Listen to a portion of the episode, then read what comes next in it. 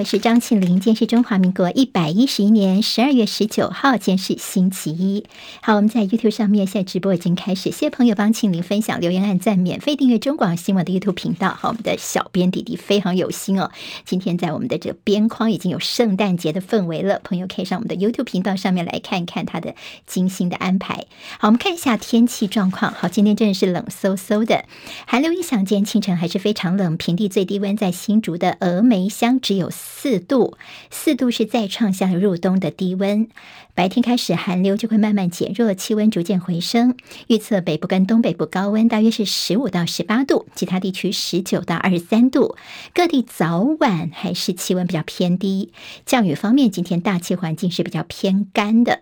好，在周三的时候又会有另外一波强烈大陆冷气团来袭，恐怕一路会干冷到耶诞节，而且有逼近寒流强度的机会，大家要特别留意保暖。世界杯足球赛的冠军赛，阿根廷一度是二比零、三比二领先，就毁在法国姆巴佩的帽子戏法。两军踢完正规赛加延长赛，还是三比三平手，结果进入了 PK 大战来决胜负。阿根廷以四比二击败了法国队，阿根廷取得他们队史第三座世足赛的冠军，也是相隔三十六年的金杯。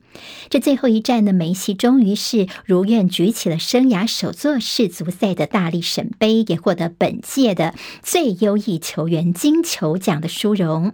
梅西说呢，虽然他的世界杯生涯告终，但是他没有想过要退出国家队。他说会继续以冠军身份来踢球。好在法国呢，冠军赛当中上演帽子戏法的姆巴佩真的非常的厉害哦，在这次赛事当中踢进了高达八颗进球，获得金靴奖。可惜法国队最后没有能够卫冕，所以他一直都笑不出来。好，那么最佳守门员的金手套奖是由阿根廷的门将马蒂尼兹收入了他的囊中。北韩在昨天上午又发射了两枚固态燃料中程飞弹，研判射程涵盖日本。估计北韩在今年已经试射弹道飞弹三十六次，巡弋飞弹三次，总共三十九次，至少共六十五枚的这飞弹是创今年的一个新高。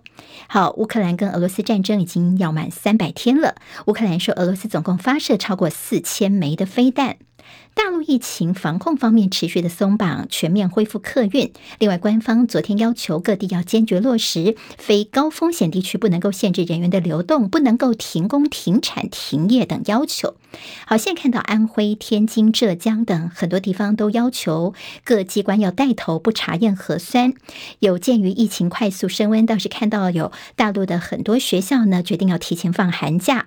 另外，担心染疫有、哦、所以民众捐血的意愿最近是降低了，各地的血库告急，所以大陆官方宣布，在新冠确诊者阳性七天之后就可以捐血。好，大陆什么时候能够走出这波疫情呢？他们的专家张文宏预估，大概要两到四个月的心理准备。台南学甲八十八枪枪击案提供枪支跟接送的两名男子，昨天晚上呢，终于是被羁押进监了。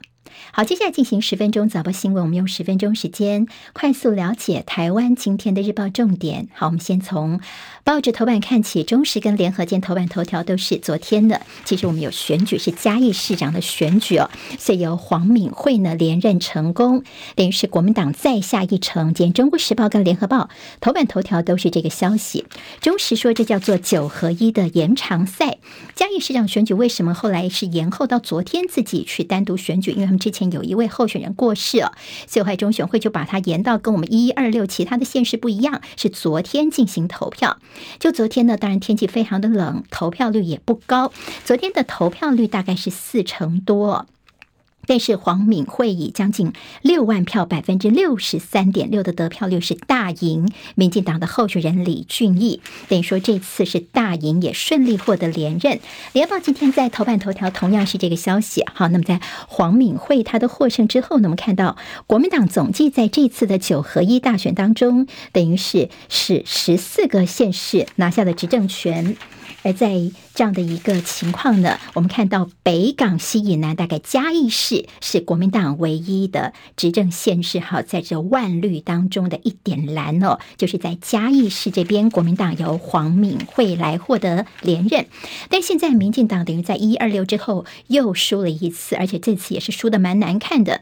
所以在民进党内现有所谓的矛头指向党中央，这是立委何新纯他说，这次的选举结果再次告诉我们，没有大破大立就没有大开大合。所以他要问的是，民进党的检讨到底是什么呢？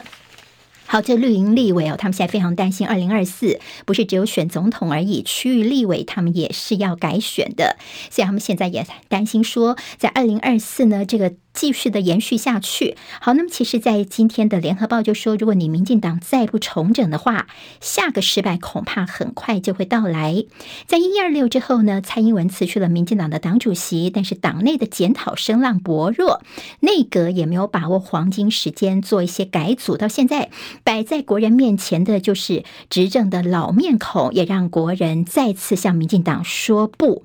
好，那么现在呢，你些检讨还说啊，因为年轻人怕上战。战场啦，或者是说这个抖音洗脑年轻人，哈，一些说法让人家觉得啼笑皆非。随即就说，如果你民进党没有彻底去检讨的话呢，恐怕你下个失败很快就会来临了。下一个考验是什么呢？就是在台北市的立委补选，就是王宏维跟这个吴怡农之间的这个较劲儿。好，另外，在这个赖清德呢，他已经宣布要选民进党主席了，而且应该是同额竞选。所以在二零二四前哨战，对于赖清德来说，他有场硬战呢。那么现在，其实，在嘉义来说，本来民进党觉得应该叫做小输为赢，没想到在这民主圣地还是大败。所以现在呢，民进党这次在嘉义的选举，看到并没有全党打一人，反倒是蓝营这边是算是团结。新科县市长几乎都到嘉义市来全国挺一人。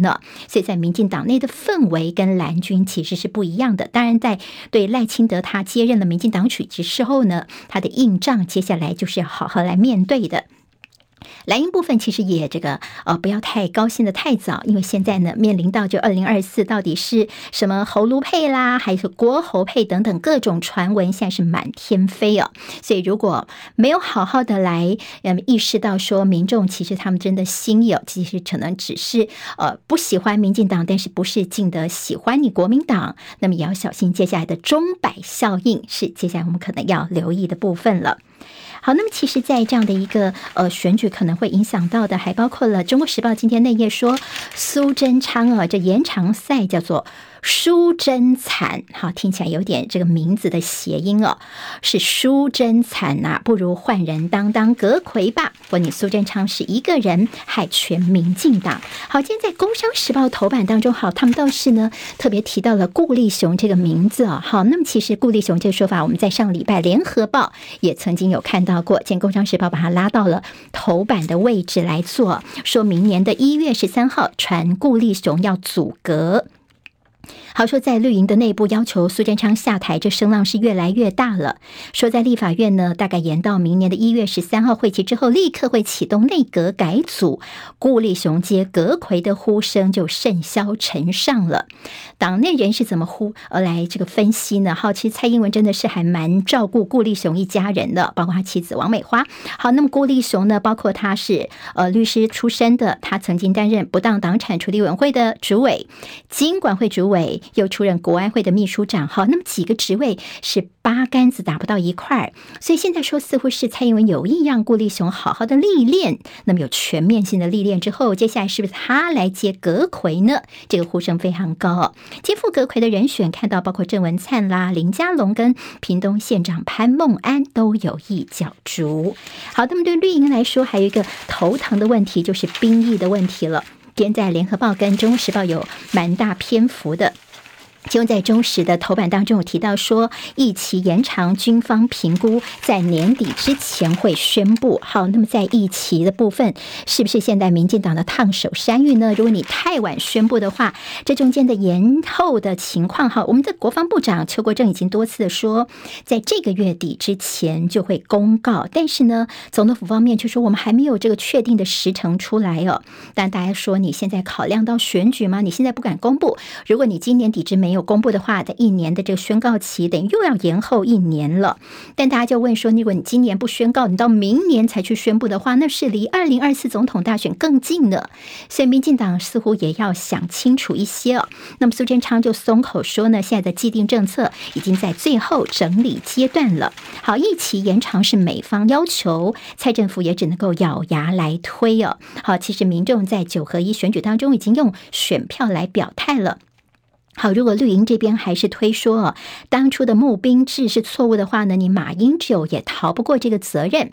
今天《中时报》就分析说，两个背景不同，一个就是两岸关系在那个时候是缓和的，那么第二个呢，就是疫情如果只剩一年，等于是年年都在训练新兵。好，这是当初的募兵制呢，马英九也是呃支持的一个背景啊。好，那么现在因为两岸关系不一样了，那么现在包括了在野党都希望说，有关的青年的生涯规划到底。你一起要不要延长四个月到一年？这中间是差别蛮大的，所以应该要早一点来说明，其实是不能够来闪躲的。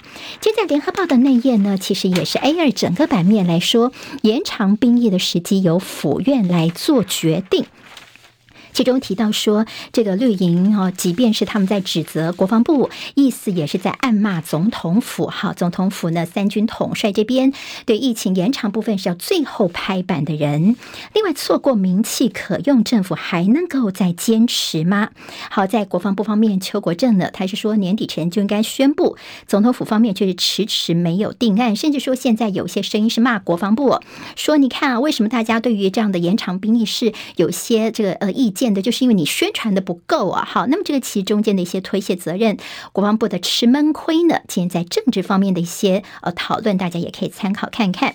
好，今天在联合报的社论提到的游锡堃失职国会的尊严跟民主宪政的沦丧，指的是上个礼拜呢这检检调的大动作搜索立法院。好，那么立法院长游锡坤呢让他们进来搜索的一个情形，大家也就质疑游锡堃做的不好。那么另外在黑白集提到是笑看北检党旗行动剧。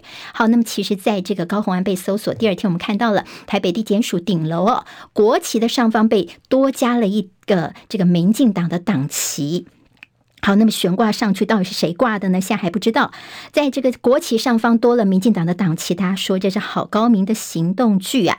那民进党党旗呢，现在被加了在这国旗的上方，现在他们也非常的生气哦。那么其实现在还包括说，外国媒体这几天报道，接下来在明年我们可能会看到美国直接派官员进驻我们的行政部门来工作。好，那么你现在是说，呃，不能够让这个台北地检署上面加了一个民进党的。党旗，那你到时候你的总统府难道不当心顶楼被升上美国国旗吗？这是今天在呃联合报在黑白集呢，其实做了这样的一个提醒。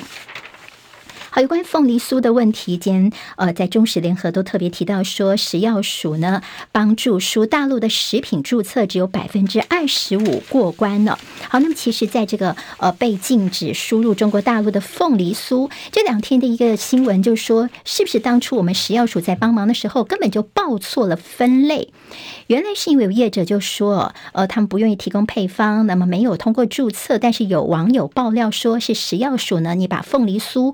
归类的时候申报呢，帮大家申报叫做。包馅面食，好，包馅面食就是指什么饺子啦、包子啊这种大家印象当中的包馅面食。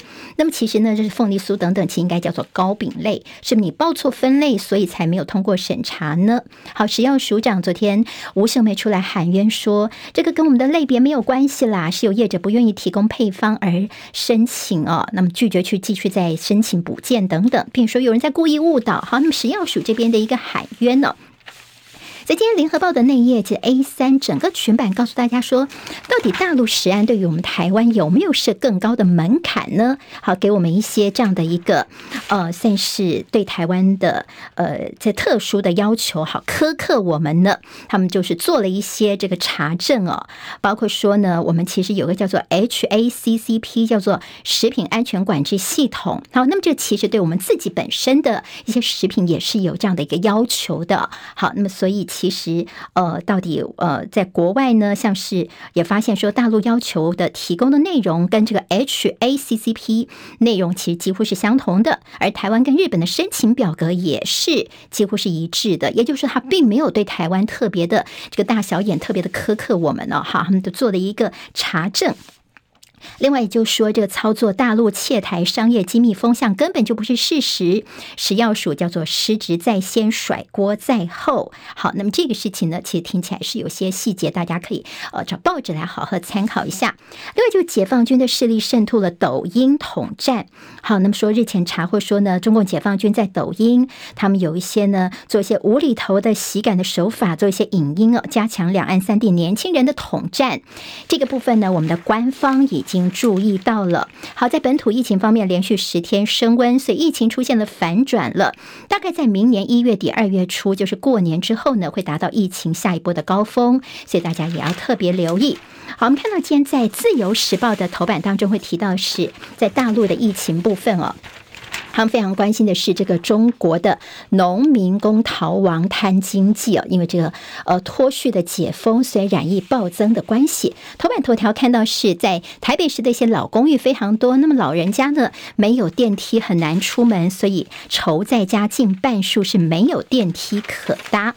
另外提到是这个立法院审打房五招房市，在接下来恐怕是除了冰库之外，是更加的硬着陆。自由时报的担心，工商时报头版头条。大摩预言，明年台湾半导体股三好五坏，大家可以参考一下。谢谢呃，如如的抖内，明天我们见喽，拜拜。